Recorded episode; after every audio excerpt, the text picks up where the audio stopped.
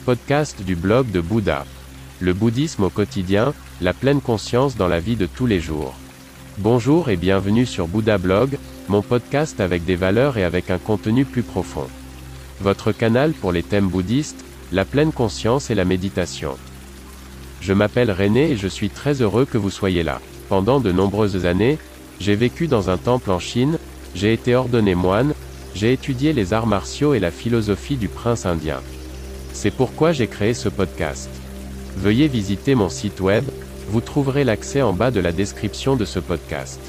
Bonne écoute. Les choses négatives, deuxième partie. C'est vrai, nous voulons désormais ignorer les choses négatives, dans la mesure du possible. Si quelque chose de négatif passe à nouveau à la télévision, changez de chaîne jusqu'à ce qu'il y ait quelque chose de positif. Si l'on parle à nouveau de quelque chose de négatif, ne participez pas à cette conversation, mais essayez de détourner le sujet vers quelque chose de positif, tout simplement parce que votre humeur est contagieuse, parce que le sujet positif répand des ondes agréables, parce qu'il y en a assez des mauvaises conversations. Si vous pensez à nouveau à quelque chose de négatif, changez vos pensées au moment précis où vous remarquez le négatif. Si l'on boit trop dans le groupe, retirez l'élément négatif en disant par exemple à haute voix, J'en ai assez. Je vais prendre de l'eau. Si vos enfants tombent dans un schéma négatif, prenez le temps de renverser la vapeur, il vous suffit de le faire pour que cela se produise. On peut prendre l'énergie des choses négatives, la noyer dans des vibrations positives, la diriger dans une autre direction, on peut jouer avec, s'essayer au travail énergétique, travailler toujours consciemment sur soi, et donc aussi sur son environnement. Selon Bouddha, il n'y a pas de bon ou de mauvais, car cela supposerait un jugement de valeur. Mais nous remarquons les vibrations que les choses négatives apportent avec elles.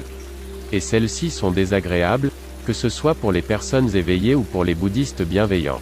Nous devrions donc, par une vie exemplaire, aider les autres à sortir de leurs tripes sombres et négatifs, afin que notre présence et celle de notre entourage soient agréables et que nous laissions notre nature de Bouddha s'exprimer à l'extérieur. En gros, il y a deux façons de gérer les choses négatives, Premièrement, s'en tenir éloigné, et deuxièmement, laisser les éléments négatifs s'approcher de soi. Décidez vous-même de ce que vous préférez. Cela fait longtemps que je n'écoute plus les informations, que je ne lis plus les journaux, les choses ne sont tout simplement pas réjouissantes.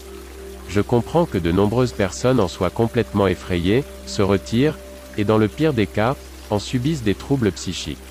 Pour ma part, je ne veux, si cela est en mon pouvoir, que des ondes positives autour de moi, je m'engage pour cela, je suis prêt à y travailler, à consacrer des efforts et du temps à ce sujet. Selon Bouddha, tout est de toute façon illusoire, alors pourquoi ne pas m'arranger comme je l'estime agréable? La règle est ici particulièrement valable, le chemin est le but. Grâce à une force mentale supérieure, j'entre dans ce destin et j'y reste. Bouddha, nom d'honneur de Siddhartha Gautama 560 à 480 avant l'an 0. Écoutez le blog de Bouddha. N'hésitez pas à visiter mon site web. À demain.